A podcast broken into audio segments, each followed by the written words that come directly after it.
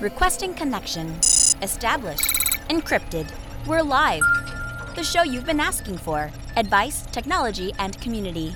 Linux first, all others second. This is Ask Noah.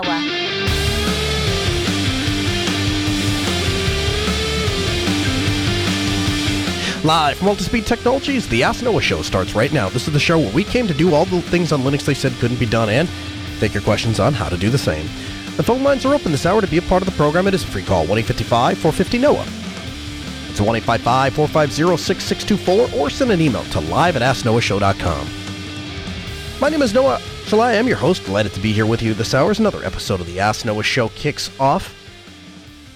How many times have you listened to this program and somebody has called in and asked the question, Noah, I need something to replace OneNote? Or I need something to replace Evernote, or I need some way to take notes, or how do I do how do you deal with documentation?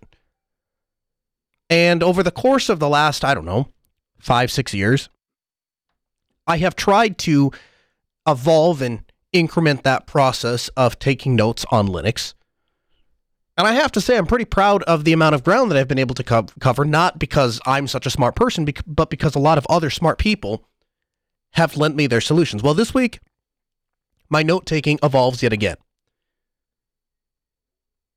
I was doing an interview with uh, Jason from Forbes, uh, and you can catch that over at destinationlinux.org. We did that. Um, we recorded it last Sunday, so it'll probably come out sometime later this week, depending on when Michael has a chance to release it. But had an opportunity to chat with him, and in passing, he mentions a piece of software that he's using for notes. And I said to myself, self, how are you not familiar with this? And dug into it this week. Absolutely fantastic product. Totally a, a totally a replacement for Evernote. Doesn't even hold a candle. Really, really great stuff. We're dig into that next. 855 450 NOAH. That's 855 450 6624. Your calls go to the front of the line. Good afternoon. You're on Ask Noah. Are you talking to me in Denver, Colorado, 303? I, oh I sure am. How we doing? Uh, well, yes and no. if I was doing great, I wouldn't need to call you. Oh, that's fair. But, but you know uh, what? We're on the track. We're already on the trajectory to getting whatever it is that's that you're struggling with fixed, right?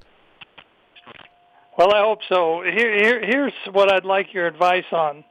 Um, every computer that I've purchased in probably the last ten years, I always take the Windows hard drive out of, out of it and just uh, buy another hard drive and put in it and then install Linux and I have all these hard drives sitting around mm-hmm. with uh, Windows on it that have sure. never been started up even. Yeah, and if you ever need to sell and, the computer, uh, you can put the original drive back in it and yeah, absolutely. That's a great way to go. exactly. So um, this latest one is a Dell that has a, an SSD. It's that NVEM. So I don't know what NVMe. You know, yeah, the it's a, yeah, it's an NVMe drive. It's essentially a PCI drive that is either soldered into the motherboard or sometimes it is replaceable, but it can be a little difficult to get to. They're also expensive to replace, so your your your previous modus operandi would would have to the budget would have to increase, shall we say? Well, I have two of them, two spares, so um, it's okay. And I have the original with Windows. So since uh, I was having an overheating problem actually on the Dell, and I thought possibly it was due to the to that SSD uh, card or PCIe card, but in, anyway, it wasn't that. But here's the thing: so I, so I end up with these two spare uh, extra drives, one of which I'm using. I'm running Kubuntu on it, by the way, and I like it a lot. And uh, so I wanted to try to clone the uh, original Windows card onto my extra uh, PCIe card. Mm-hmm. And I bought a little case for that and tried to use Clonezilla for that with the uh, uh, Windows card in my machine and booting from a USB Clonezilla, but that didn't work. So then um, I got the idea to uh, download from Dell you can download some kind of system restore software right. uh, to a USB, and I did that through Windows itself. Mm-hmm. And I was going to try to restore this computer um, with with with the uh, spare uh, PCIe card using that um, USB that supposedly has the uh, uh, Windows Restore software on it. So you know, I booted uh, to to that USB, and I got the Windows logo, and it says, "What do you want to do? Do you want to completely restore this computer? It's going to turn it into an original uh, like it was, you know, from the store and all that." And, that, and that's of course what I wanted. And um, so um, it said, uh, you know, uh, you know, I did the appropriate check boxes and everything, and it says, okay, now uh, this is going to, uh, we're going to restore this computer. It's going to completely wipe this drive, and um, you're going to have a new machine, you know, when you're done. Okay, well, the thing spun away for probably at least a half an hour, and it did show the percentage of progress, which was good. But at the end of the half hour, it said, uh, "Oh, sorry, uh, this didn't work out. Uh, we haven't touched anything on your drive," and uh, so it was just just the way it was. Now, now the PCIe card that I had in there did have a, a Kubuntu installed on it. Is that the reason that Windows uh, can't see that drive or operate it on it effectively, or what? Um, what what what what does I need to do to try to restore Windows on this machine with a well, with a spare card? So there's there's a there's a number of different ways you can go about this. All of them, I would say, have a very high chance of ending in success. Okay, so I'll just tell you that right off the bat. I think we're going to be able to solve the problem. Uh, let's work backwards. Let's take your last solution and and work on that. We'll work back to your first solution. How do you how do you go about restoring that drive using the recovery software that's provided by Dell? Well probably the reason that it didn't work is are you trying to preserve the Kubuntu installation? The Kubuntu installation's on the partition, and you're and you're telling it to restore uh, to a different partition. Is that right, or did you give it permission to wipe the entire? No, no. I just wanted to wipe the entire card. I didn't care. Uh, I just wanted to get um, see if I could put Windows back on the uh, mm-hmm. 256 gigabyte card. I just I didn't care anything about what software was on there at all. Was the drive? In fact, that's what I told Windows to do, but it couldn't do it. Was the drive that you installed uh, was it larger or smaller than the original drive that came shipped I with the think it's a bit larger. It's a Samsung EVO, and the original one is. Uh, uh, I I I don't think there's a size issue, but I I I'm not. A, I know that's an issue, but I thought most of these replacement cards are a few gigabytes larger than the originals. Yeah, they usually are, and and honestly, that would be that would be more of an issue when we circle back to the Clonezilla issue. The as far as the Dell restoration procedure, the reality is that people buy that particular model with 128 gig drives, 256 drives, 512. So Dell would have no way of knowing, and they're certainly not going to make a restore image for every individual serial number, every individual configuration, right? So it, it's unlikely that that is what's causing the problem. Now, what probably could be causing the issue is the depending on how that recovery software is written, it may not be writing to the entire drive and just writing ones and zeros. It may be looking for specific partitions or at least the absence of specific partitions. Um, so what you might try doing is uh, is is is removing, you know, using like parted magic or even uh, the disk utility inside of in, inside of Kubuntu and just deleting, you know, live boot off of a Kubuntu install, delete those partitions, make it an empty drive, and then run that Windows uh, recovery thing and see if you can't restore the original Windows. Uh, system that way. I, I would imagine that would have to work. Now the good news is if you if you still ran into problems with it, at that point, once you've removed Linux from the system, you should actually be able to reach out to Dell support. And if something isn't working, they would be able to walk you through that recovery partition because that's a prescribed way to go about recovering Windows, right? That should work. Well, you would think so, but uh, my experience with Windows has never been good. I mean, this this is so par for the course. I can't tell you. Yeah, you and me I both. Mean, That's I why I just stopped using it. It would take a half an hour for it to figure out that it wasn't going to be able to do it. and you and me both. Well, so so let's work back. So let's say let's say you try that. Let's say you go through that. Let's say you you you try wiping the partition. You try booting. It still doesn't work. You call Dell. They tell you to get lost. And uh, and so now you're back to, to, to where you started. Let's go back to your first solution. I like that one better anyway because it's not specific to Dell hardware, and so it applies to any computer you'll ever own for the rest of your life. As to why, there's a couple of reasons I've seen Clonezilla not work lately. Um, and and so from start to finish, the most common thing I see is if you've not gone into the UEFI settings and and turned off things like secure boot uh, and and told it that it's per- permitted to boot off of that USB drive and boot a quote unquote unsecure operating system, that's the first reason Clonezilla is going to fail. Now I'm guessing you sound like you're a pretty technical guy. I'm guessing you got into the Clonezilla uh, installer, you just weren't able to actually complete the cloning process.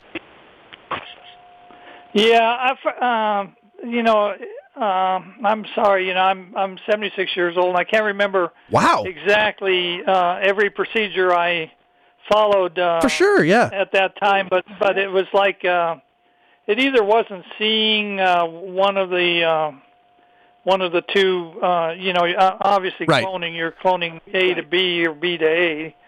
Um, I, I don't really know what the issue was Yeah, with well, that. I'll- I just I'll- returned a little. It was a little twenty dollar case Yeah. that I had hooked up to USB, and uh, I thought it would work, but I don't know. It's it's like I might need two of those cases or something like Well, that. so I there's. don't- I have no idea. Well, I'll, I'll tell you. I'll give you a ch- and you can go check out podcast.asknoahshow.com. Listen to the replay of this and, and kind of follow the steps in, in order. But so so that's the first thing is make sure secure boots off. Here's a couple other things to check. Check to see that the enclosure that you're using actually is an MVNE enclosure because it's really confusing. M.2 is the is the is the uh, how should I say connector type the the physical form of the drive is M.2. Uh, that's the most non-technical way I can describe it. So you can f- physically plug an M.2 drive in uh, to an M.2 enclosure. The question is, is it expecting SATA on that side or MVNE? Now, if you have an MVNE drive and you plug it into a SATA enclosure, it's not going to work. If you have a SATA drive and you plug it into an MVNE Oh, enclosure, it's not going to work. I, I think I think that uh, you know to tell you the truth, I think that's probably what happened because the guy at the store, my, we have a big micro center store here in Denver that's uh, really quite uh, one of the largest computer stores I've ever been in. Mhm. And um, the guy was trying to sell me some kind of a sixty dollar enclosure. And then I bought the twenty dollar one, and it, I think I think it well could be that it was just uh, for SATA drives, not for the NVMe Hmm. or whatever. So that uh, that So almost cer- that's Yeah, that's almost certainly what your issue is. So what I'll do for you, uh, uh, I will put a uh, I'll put a link in the show notes to an MVNE enclosure. They're not terribly expensive, and uh, maybe you can pick that that up and give it another shot. If that doesn't, if that should almost certainly work. And Clonezilla is really the preferred way to go because again, it's not brand specific, so it'll work on any computer. yeah.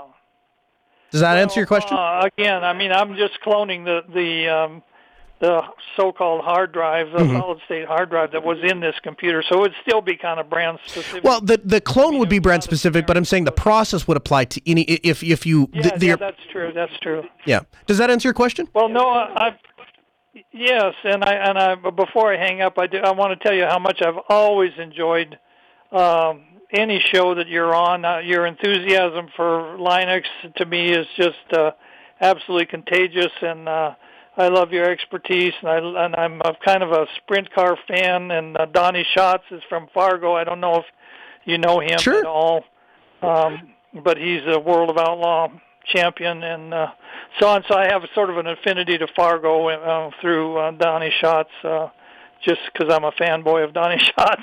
But uh, anyway, yeah, thank you so much for helping me, and uh, thanks for all the work you do uh, for Linux uh, enthusiasts. Yeah, you bet. And I'll tell you what, I hope when I get to your age that I'm as technically proficient as you are. I couldn't believe it when you told me your age. I was like, wow. I hope I get to that. Uh, I hope I can get to that point. I hope I'm that technically proficient. 1 855 450 No, it's 855 450 6624. You're on Ask Noah. Good afternoon. Good afternoon, Noah. How are you doing? Excellent. How are you? I'm doing great. I had two questions for you, but I just solved one about 30 seconds ago. So I Nice. have one for you. Okay. I, ha- I have one desktop machine that I built a while back that runs an AMD-FX processor, and I have an issue where it skips the desktop environment. I'm running GNOME right now. It will skip and freeze every once in a while. Hmm. Now I've nailed, nailed it down at least to a point where I think my I/O bus is the issue, but Okay. the problem is I've only experienced it on Fedora. And I first started experiencing in Fedora 27, but not in, and the same thing in Fedora 28 and 29, but not in Manjaro. So my first instinct was, all right, I'm going to put a DM cache on front and see if that uh, allows the I/O bus to not be filled, and that only delays the problem until I cache everything to disk. Sure. So I'm not entirely where I need, not sure where I should be looking next. You know, I you said you've tried it on multiple distros and you only have it a, a, problem on Fedora. You don't have that problem on on an Arch distro. Did I understand that right? Uh, that was about a year ago that I've tested that. I've just been uh, persistent about using Fedora since, but it only happened on Fedora. I switched to Manjaro for about a year and a half and didn't experience it. The moment I got on Fedora, the same issue came back. Really? Okay, because I was going to say if it if it uh, if it was persistent cross distros, I'd almost suspect a hard disk issue. But yeah, I uh, you know I'm not sure. It's it's obviously it's some sort of bug in Fedora. As far as which specific bug and how to go about solving it, I'm afraid I'm not going to be much help to you. Okay. Uh, do you know anywhere I could like take folks so I can shoot at the Fedora community? You bet. What I will do is, uh, if it's okay with you, I'll take down your uh, your your document your phone number and, and on all of that, and I'll have somebody from our team reach out to you and get you that information. Sounds good. Thank you very much, Noah. Awesome. Appreciate the call. 855 450 Noah. That's 855 450 6624. The email live at asknoahshow.com. Standard Notes. That is the application that I've been playing with this week, and it's absolutely fantastic. 100% private, encrypted AES 256 encryption. The great thing is, and this is always off to a great start, anytime I download an application and it, be, and it comes to me as an app image, and so the only thing that I have to do is double click on a file uh, yeah, absolutely. That is uh, that, that's a great way to, to, to get the, the ball rolling. And so Standard Notes fires up. Absolutely awesome interface it takes a little bit i'm i'm having trouble adapting to this new hashtag style future right? I come from an old school i like to put things in folders and i like folder hierarchy. That's not the way we organize files apparently anymore. Now we do it with hashtags. And um, and so essentially there is a tagging functionality and you put your tagging functionality in and then it organizes it via views. So for example if i had uh, all of these notes that i was completing for ask noah show or composing for ask noah show rather i would add the the tag Ask Noah, and then I would create a view to display all of my tags that contain the tag Ask Noah. Or maybe I'll create a view that contain the tags Ask Noah and Show Prep. And then I can click on that view and it shows me all of the notes that are associated with those tags. Really, really fantastic way to go. Obviously, they have a web app. You can go to app.standardnotes.org and you can sign up for an account there. They'll do all the hosting for free. Of course, it's open source. If you wanted to take the code and run it yourself, that's perfectly fine. The tags and categories obviously allow you to organize your notes, and extensions uh, are out the wazoo. They have a bunch of extensions. They have everything from dark modes uh, to all sorts of different things that you can you can uh, implement. The only problem I ran into, or the only real drawback, was the extensions are a premium feature. So you've got to pay to use the extensions. In fact, there are a couple of things that are an upsell with standard notes extensions being one of them. But one of the frustrating things that I ran into is I almost am at the point where I can't use an application if it doesn't have dark mode. And that sounds like a first world problem. That's because it is a first world problem. I have to have dark mode. And so the the extension that allows for theming and including dark mode would cost me $9 a month, $49 a year. Or the best deal, dollar per dollar, is $149 for a five year uh, for a five year subscription to Standard Notes. Now, let me be clear. This is not a product that is going to compete with Sublime Text or CodiMD. I'm still going to use CodiMD for doing all my show notes. I'm still going to use Sublime Text for doing client documentation. In the case of Sublime Text, I need it to run completely offline. I want Markdown support. Again, another premium feature with standard notes. And uh, the I, I I've just been doing things so long in Sublime Text and having those notes saved locally on my computer and then s- synced around to other computers that I can again open locally without having to be online I'm not willing to to give up that functionality. I'm not giving to to give up that that feature. Now, Examen in the chat room says that it's absolutely crazy that dark mode is an upsell, and I'm inclined to agree. That uh, I think that's what he's saying, or he's telling me that I'm crazy for using uh, for being a, a requirement for media software to have a dark mode. I just find it easier in my eyes. I find it more relaxing, and I find it uh, more comforting to to work for longer periods of time. It's not going to compete with Sublime Text. As far as CodiMD goes, the level of collaboration that occurs with CodiMD just cannot be matched. The speed at which that collaboration occurs, the level of uh, integration in which the like I am not bothered when other people are editing my notes in CodiMD, and that's because of the way that Cody designed that interface. The little colored thing at the side and the text very smoothly being added in doesn't it doesn't jar my attention from whatever it is I'm working on. And to the best of my knowledge, Standard Notes has no collaboration feature. The other thing that I'm starting to really, really appreciate about CodiMD as I continue to use it, up in the upper right hand corner, there is a small little icon that tells me how many of the people that are on my CodiMD instance are online and currently viewing the same note. Now, the advantage there is I was doing an interview live, and JT Pennington, our producer, was giving me real time feedback about what the audience was saying in the chat room and things that I wouldn't ordinarily be able to pay attention to. And we were actually tweaking that interview as the interview was going on. And the moment that I noticed that feedback stop for a second, I looked up and noticed that he was no longer online. I thought, oh, okay, that's why I'm not getting any feedback. I'll just wait until he comes back online, then I'll move on. Sure enough, worked great. So, not going to compete with Sublime Text, not going to compete with CodiMD. However, is it an Evernote replacement? You bet it's an Evernote replacement.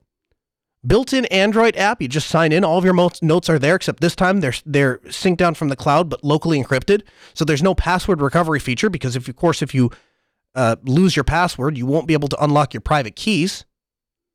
Is it a OneNote replacement? Well, I'm not a OneNote user, but if I was somebody that was sitting in a college class and I wanted something to be able to take notes quick, quickly and efficiently, be able to categorize and tag, yes, absolutely, Standard Notes has the ability to do that. X-Men in the chat room says that he likes dark mode too, especially on a USB screen that doesn't have a bright brightness adjustment. So okay, he's probably saying then that it's crazy that dark mode is a is a is an upsell. I will. I, as I'm reading this, I'm getting uh, I'm getting uh, the the show doc is getting updated by our producer. This is great. Um, so yeah, no, absolutely a fantastic piece of software, something that everybody should check out. Go over to standardnotes.org. Of course, we'll have a link in the chat room. Of course, that's going to become one of my staples. It was interesting to talk to Jason and find out that that was one of the first applications that he installs. He needs to install it because I imagine he does a lot of his work in there, and I can see why. Really fantastic project. Our project spotlight this week My OS. Now, My OS is a Docker file that is essentially being used, and I'll go ahead and say it, abused to be a light VM. And the idea is to allow for a portable, shareable dev environment. Now, you might be saying to yourself, well, why not use dot files to accomplish that? Dot files don't usually handle package installation or other boilerplate system configuration. So then the nerds among us say, well, scripts. Scripts would solve that. We can install software with scripts and we can go ahead and do system configuration with scripts. And that's true, but scripts also are only useful if you can assume the underlying OS. And if you know that that underlying OS is unchanging. Different distros have different package managers and different ways to install software. Different versions of even the same distribution have various different versions that are going to install, and sometimes those require different syntaxes. Maybe you could use AMI, you say. Well, each AMI is optimized for microservices running on it. So, not a one off dev need. What this what this project does, what MyOS does, is includes dot files, shell scripts, Ansible playbooks, just to create a consistent environment. Or at least that's what the developer of this operating system was doing to be able to get his development environment up. And so as he went to retool the system, he said, well, why not try doing this with Docker? Now, Docker, let's be clear, is not really designed to be a to run as a light virtual machine. Certainly not to be used in, in, in a development environment in this particular way. But the truth is, it provides a it, it provides a basis for in container development and he could tack on the tools that he needed like vi zsh tmux and a lot of the boilerplate work could be actually handled by containerization. So he designed this uh, Docker file that creates a non-root user and sets the necessary permissions. He sets up OpenSSH for passwordless login, enables X11 display server. It was originally based on Ubuntu proper. That was the base operating system, but he said that it wound up causing too much hacking. He had to still tweak a bunch of things to get it to work right. So he eventually went to Phusion, P H U S I O N. Now that's a minimal Ubuntu base that is specifically designed for Docker friendliness, as he puts it. The advantages super light, highly optimized for Ubuntu base image, mechanism for safely running processes, a init for running your user as process ID PID 1, or greater than 1 rather, and OpenSSH server out of the box ready to use. Other utilities that he included to make it more useful ZSH, as mentioned, HTOP, Vim with clipboard support, latest tmux built from source, XAuth, and X display packages for clipboard support. a really fantastic project and a really cool way to try to use a technology in an unconventional way to solve a problem not solvable with other competing technologies. This is exactly what makes open source great. The people that designed Docker, the people that designed container technologies, probably didn't have this exact model in mind when they designed it, and yet it's being used. So if you're a developer and you have this particular problem where you need to create a dynamic environment or you have to recreate an environment over and over and again in, a, in an existing dynamic infrastructure, MyOS might be the way that you can check this out. And you can check it out at cdevn.com slash my-os. We'll have a link for you in the show notes. You can get those at podcast.asknoahshow.com. That's, by the way, where you'll get all of the articles uh, that are referenced in this episode. Our, uh, we uh, we have an interview lined up. It's Alan Clark, and he's a mem- member of the CTO office at SUSE, and he directs them in open source and emerging standards. Hey, Alan, welcome into the Ask Noah show. Uh, thank you. It's good to be with you. Yeah, I appreciate, appreciate the time to talk to you today. I appreciate you taking the time out of your uh, what I assume is a very busy day to to talk to us about SUSE. So I guess let's start with this. Obviously, okay. those those of us that are in the open source world, Linux world, uh, have obviously heard of SUSE and have probably heard of OpenSUSE. So let's start with this. What is the difference between SUSE and OpenSUSE? Okay, well, OpenSUSE is a community. It's a community distribution of, of Linux and obviously a lot of applications that run on Linux and they focus both on desktop and server services. Um, and so it's run independently as a, its own community, has its own board that's elected, uh, contributions from a, a, variety of people from around the world. Um, but it's also a basis that SUSE uses uh, with our engineering to develop and test our products. So the commercial production grade product releases that we have, many of those are based directly off of OpenSUSE. So it gives us the opportunity to be open and transparent about what we're working on, work with our partners and community and uh, community members in the open, and give people early looks and views of, of what's coming down the road. So the two are related, but completely separate entities. Uh, but one, you know, they obviously you guys uh, have collaboration and, and work with each other, so on and so forth. What is the target audience for SUSE? Obviously, I think it, it, we have to specify that or drill down on that a little bit because obviously we have desktop users, workstation users, server users, cloud users. Sure. But describe the SUSE customer when your sales team goes out or when you meet people on the street and you say, who is the perfect fit for SUSE? Okay, so that's a very good question. So SUSE focuses on enterprise services, right? And those services and those customers make up a variety of markets. And we scale all the way from the Raspberry Pi so very small up to very large, right? The Linux running on the mainframe. And if you look at how SUSE is used, about 80% of Linux that's running on the mainframe is running SUSE Linux. Um, if you look at aerospace, 80% of the Fortune 500 are running uh, SUSE Enterprise Linux. SAP, of course, is you know very well known uh, for running with SUSE. About 70% of the SAP applications running on Linux are running on SUSE. We could go on and on. Merchandising, retailers, automotive, um, Fortune 100s, you know, so forth. Geographically dispersed around the world. It's one of the most widely used commercial enterprise Linux distributions in China, for example. So we're we have a lot of different markets, vertical markets that um, we run in, um, but we're very focused on enterprise grade, providing that solid platform that businesses need to run their business on. The enterprise grade stuff doesn't surprise me at all. I guess, to be honest with no. you, I'm a little bit surprised about the Raspberry Pi answer in a pleasant way. I think that's a really cool yeah. thing that you guys are focusing on. So let's dig into that a little bit more. Tell me what okay. what might be some of the real application, real life application environments that you would run SUSE on a Pi.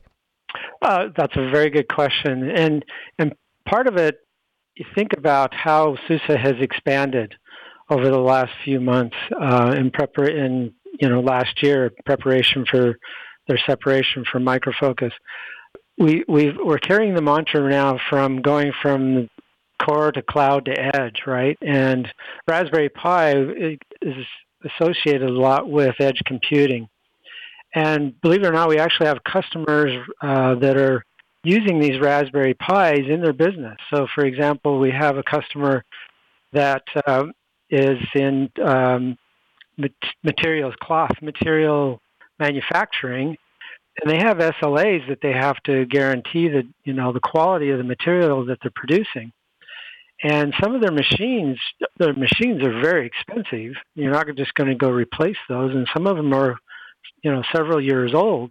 What they found is by applying sensors using these Raspberry Pis running SUSE Linux, they can monitor the quality of the materials that are being produced. Hmm. And then tying those sensors back into their core data centers, right, gives them that real time live data feed so that they can automate um, their whole process. So it reduces their costs, ensures their quality, and and you know helps guarantee their delivery. So That's awesome. Cool. So we're seeing, yeah. So we're seeing it in manufacturing. We're seeing it in retail. Um, we're seeing all different kinds of markets, of course, transportation and governments and so forth. What's exciting about that to me is it demonstrates a true stewardship of open source and the open source community, right? Because you're not just you're not building just for enterprise because there's a dollar in it. You're providing valuable solutions to people using commodity hardware, things that people can buy off of amazon.com and utilize in their business. And you embrace that open technology, you embrace that open hardware, you embrace that that open source ecosystem as a whole. Exactly. Yeah. So everything we do is open source. And you know the the part that I find really interesting about it is is it's all based on Linux, right? And you would say, well, Linux, they've been delivering Linux for 25 years, old hat. But our latest release, SLE 15, is multimodal, and we're very much making it flexible so that we can tailor it to fit everything, you know, from a small space on a Raspberry Pi to small containerized uh, services on, on bare metal like I said, all the way up to the mainframe. But it gives us that same source code base to develop on, right? So we get that consistency from, you know, the edge clear up to, you know, the mainframe. So it's about delivering that consistency, delivering that assurance and that reliability across all platforms and architectures. How would you respond to people that compare SUSE to Red Hat as SUSE being a clone of Red Hat or a smaller version of Red Hat or an offshoot of Red Hat? How do you respond to those people and how do you differentiate yourself from a company like Red Hat? Well, so we are different, um, and there's you know there's several operating or um, competitive oper- uh, offerings out there, you know, from Linux distributions, but we tend to focus on different things. And if you look at it, uh, if you look at a Linux distribution, it's made up of, of thousands of packages, right?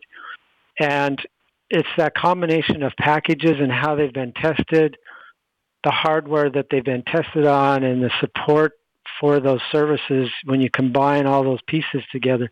That's really what differentiates us.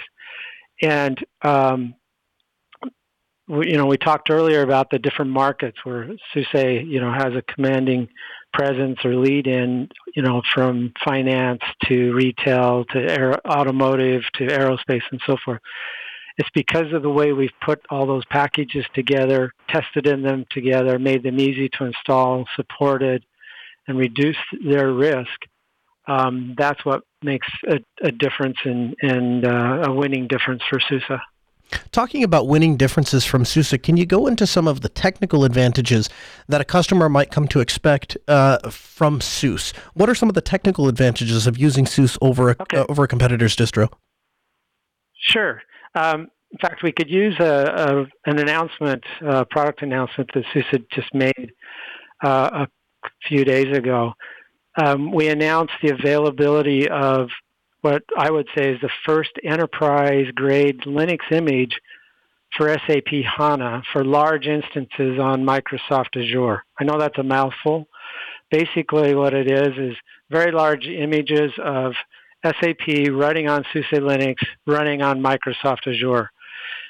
And that's way cool because there's SUSE, there's SAP, and there's Microsoft, and we've worked together, right? So it's SAP certified. We collaborated with Microsoft to support those workloads. It means we're running in SAP HANA environments up to 60 terabytes. That's huge, right?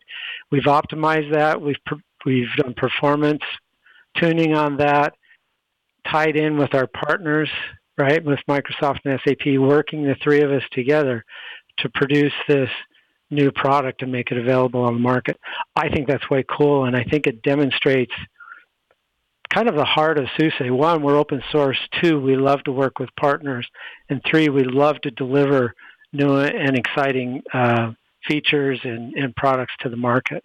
Yeah, it sounds like it. That is really exciting. That's absolutely fantastic. Congratulations digging in a little bit to your your relationship with your partners, can you speak to the possibility of purchasing hardware pre-installed with SUSE? I know a lot of customers out there are just going to say, "Well, I'll buy a server and I'm going to buy it with hard drives, and I will take care of loading the operating system so I can get it loaded to my specifications."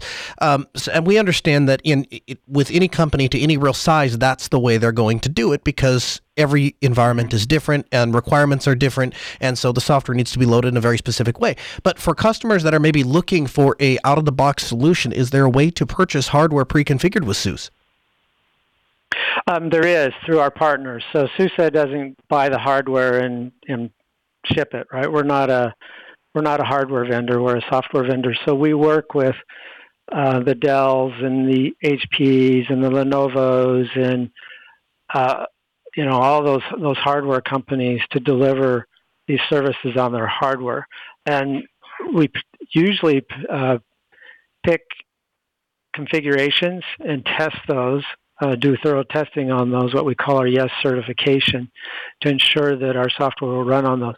So those types of purchases, you know, the appliance type purchases, usually happen through our partners.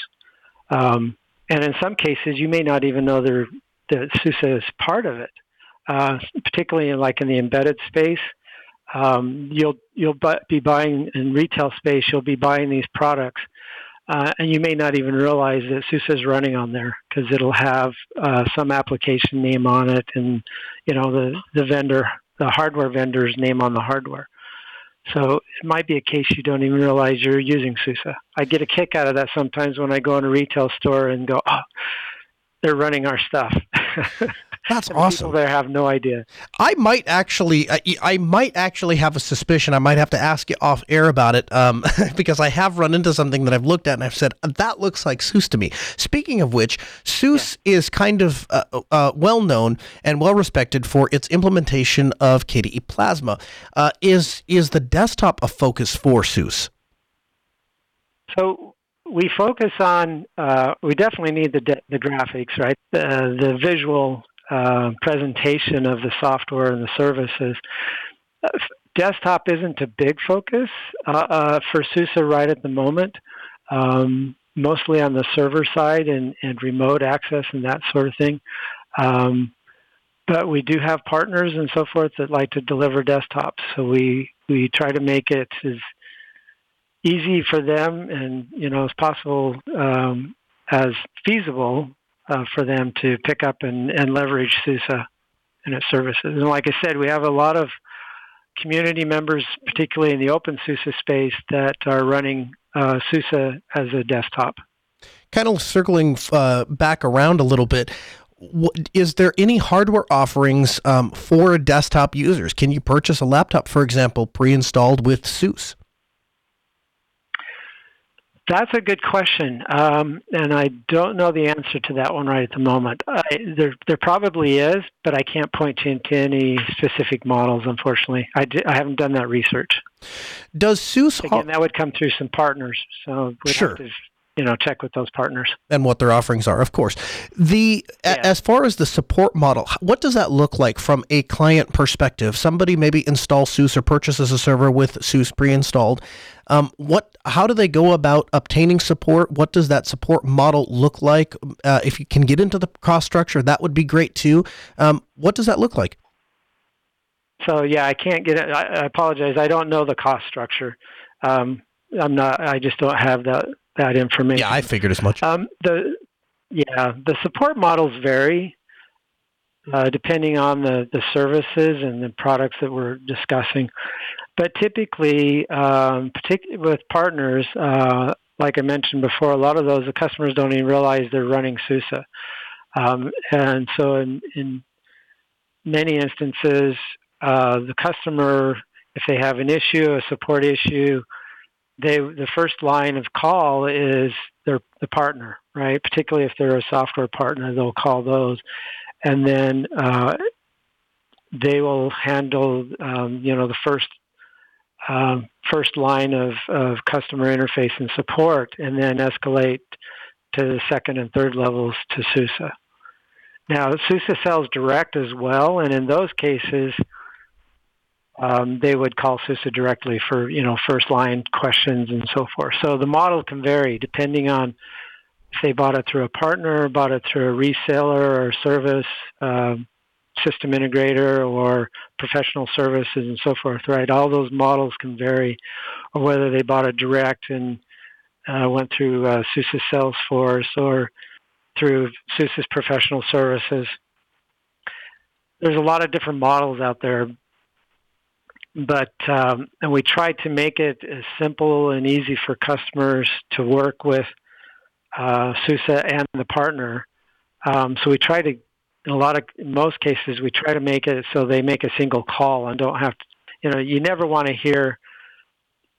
I call them for support and they say, "Oh, well, that piece comes from um, you know the manufa- different manufacturer, you have to call them for support or whatever. We don't want to do that. We want to give them that nice, seamless interface to work through. So it, what I'm understanding from that answer is if you if you purchase a server, you're you're good to go. If you already own a server and want to move over to a SUSE infrastructure, that's still possible to purchase the software purchase support. You just work directly with SUSE to get that on your system. Sure, sure. We have a lot of customers do that, right? They have a lot of existing equipment they're applying SUSE on top of that, and SUSE supports them. I want again, it depends on whether they're working through a partner or working directly with SUSE. But again, it's just a, a call to one or the other, and we work together in the background to make it simple and easy for them. Let's shift topics a little bit. I want to talk a little bit about okay. OpenStack. Can you talk to me about OpenStack and what SUSE is doing to position itself to support customers that would like to benefit from projects like OpenStack? Oh, definitely. So SUSE uh, recently, what, or May, so a couple months ago, they released uh, SUSE OpenStack 9, which is based on the Rocky release of OpenStack. Um, and we're in the midst of an early preview of, of SUSE OpenStack 10.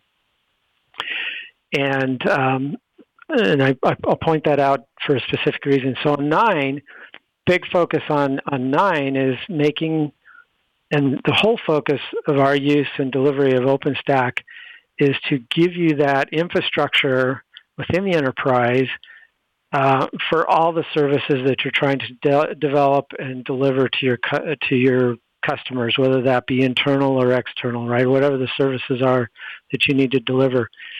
And we recognize that you're going to have a wide range of services that you need to deliver. Some of those may be best utilized on bare metal. We're seeing a resurgence in, in bare metal, uh, particularly with data analytics and, and so forth, right? Um, we're seeing uh, huge growth in the area of, of containerization and, and growth with microservices. So you want to be able to manage those. And we have a ton of services that are delivered in, in virtualized environments, right? Those are not going to go away very soon. It's going to take years, if ever. You want to be able to manage those. You want to be able to support those. You want to be able to do that with as few resources as you, you need to. And so that's what OpenStack provides us. And particularly with OpenStack 9, um, that is, was the big focus is, is to, to be able to support all those different environments and do it in a very scalable manner. Now with 10, uh, we're working with the Ardana project, and um, we're actually going to containerize our whole release of OpenStack. And so we're giving our customers an early preview of that so we can get their feedback. Again, this goes to being open and transparent about what we're doing. So we're seeking their early feedback so that we can tailor that and adjust it to fit their needs. So I'm pretty excited about the work that's going on on that effort. What, if any, of I said Ardana? I meant airship. I made a mistake there. I meant airship, not Ardana. Apologize. No, no worries. Project. No worries at all. What, if any, effect does the partnership with EQT and now your independence have to do with the future uh-huh. of SUSE? Where do you see uh, going? So I'm pretty excited about EQT. So it's you know that deal's been done for a couple months, and there's a couple things that I, I really like about it. One is uh, we've got the continuity of our current leadership team, right? So it wasn't one of those deals where they come in and replace all the leaders, but we've got the same leadership we had before, and those guys are doing a great job. And so they're able to continue. We've got that continuity, you know, and they're very focused on securing long-term profitable growth. So we're a profitable company, and They've got very long-term vision. I'm really excited about that. But they're very they've got a very sharp focus on customer and partner success. So two things there. One long-term, two customer success and partner success. Then the other part with EQT is they're investing in us. They're investing for uh, opportunities for more go-to-market capability, and I'm really excited about that. So those two two things tied together is giving us great momentum going forward. So I'm pretty excited for the rest of 2019 and really for 2020. That's outstanding to hear. I'm glad to hear that that SUSE has a has a plan for going forward and that things are looking well. I do want to ask with the number of times that SUSE has changed hands, uh, do you see this being the last deal, uh, or the last deal at least for the foreseeable future, or is I mean, is I have to ask, do you see it, it getting That's bought out or changing hands again? Uh, you know, I I think with the momentum that you see, and particularly around open source and all the the deals going on with uh, companies that are um, deep deeply embedded into open source effort, right? So they're using open source business models.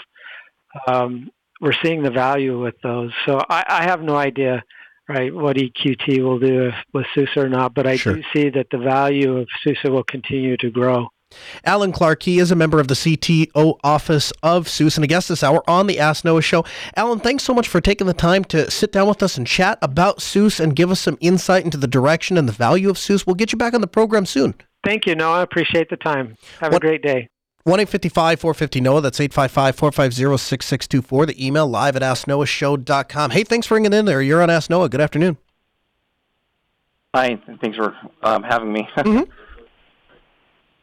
um, if I, I, have a new server, um, I'm trying to set up Ubuntu with it, and I was going to set up a data disk, and I have um, two two terabyte drives. Okay. Um, what kind of software would you recommend for a software RAID? I would not recommend a software RAID in the traditional sense. What I would recommend doing is LVM, Logical Volume Management. Are you familiar with the technology? Uh, yeah. Okay, so that that's what I would that's what I would recommend doing, and here's why. Um, if the, the the the reason that we go to software RAID type solutions or even hardware RAID type solutions is because we're b- trying to build up redundancy. And the problem with RAID solutions are they're oftentimes very inflexible. If you want to if you want to grow a, an array or shrink an array or change out drives, you know, all of those things um, become much more complicated inside of uh, uh, RAID structures. And so, what LVM allows you to do is gain a lot of the same sort of redundancy, but you don't have to sacrifice your flexibility. I can actually in I can actually grow an entire LVM uh, system, uh, swap a disk out, move all the data off of it, swap a disk out, put a new disk in, uh, migrate the data back onto there, swap the second disk out, migrate the data back onto it, and then grow the entire volume all without ever rebooting the machine. Like that's something that just doesn't exist in RAID. Uh, does that answer your question? I mean, I, I guess uh, I, I, I guess for for Ubuntu, um, I guess I could also just shoot for ZFS, right?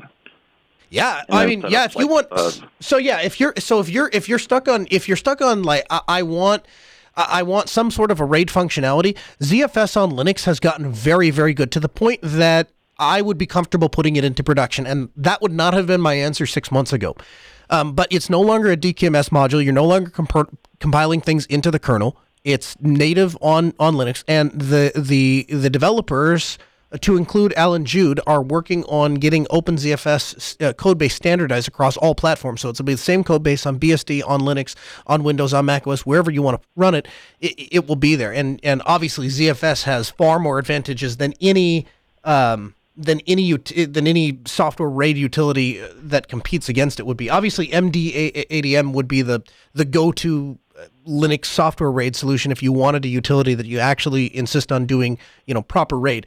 Uh, but ZFS is a, a, better choice, and LVM is a better choice. And if I had my choice between those two, I'm probably going LVM just because there's so much support infrastructure around it from companies like Red Hat and and so on and so forth. Um, ZFS is getting there though.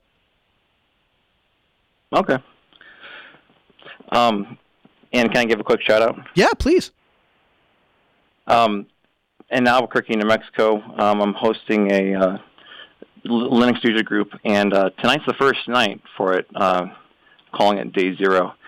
Um, I uh, we're going to be doing on the first Tuesday of the month in Albuquerque. So if anyone that's in the New Mexico area, they might be interested.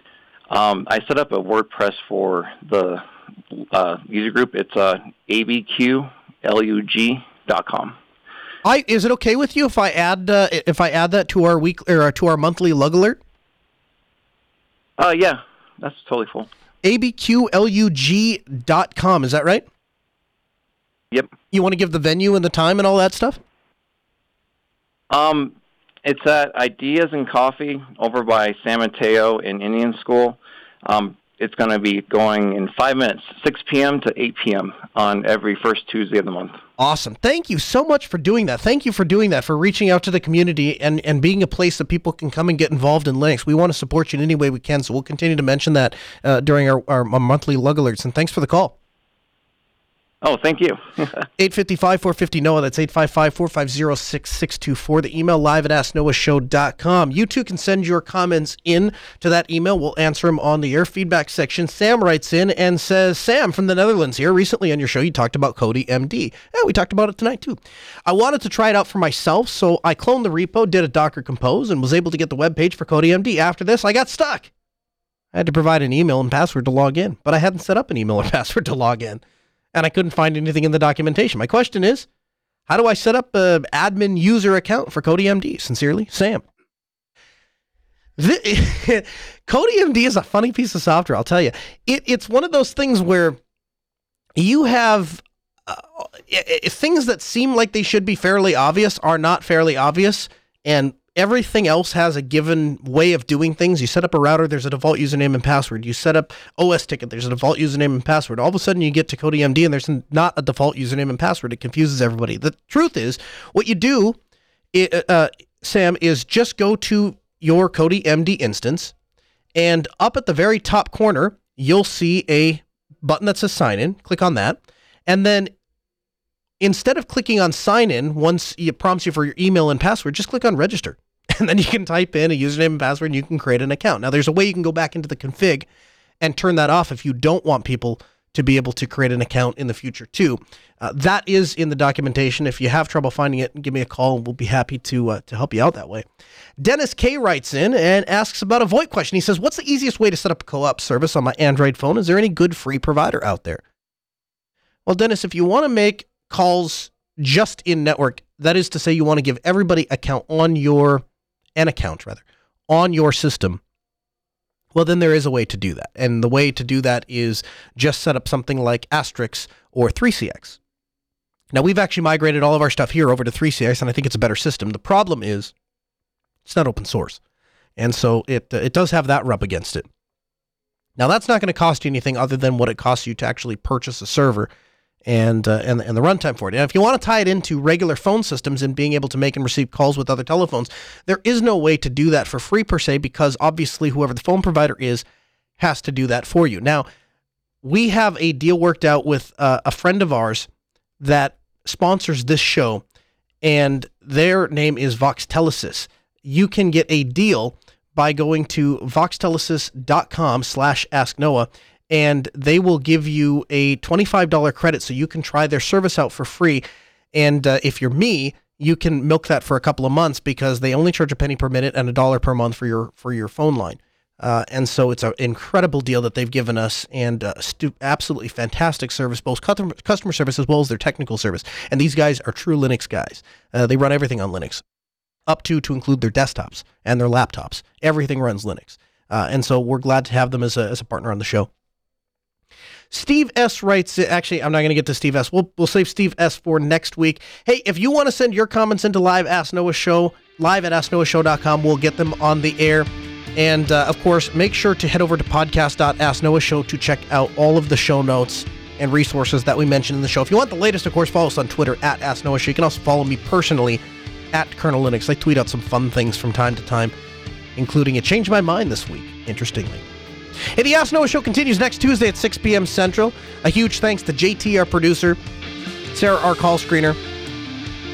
This hour of the show may be over, but we got plenty of more content for you at AskNoahShow.com. Also, check out YouTube.com slash MindDripMedia for video-focused Linux content. We'll see you right back here next Tuesday.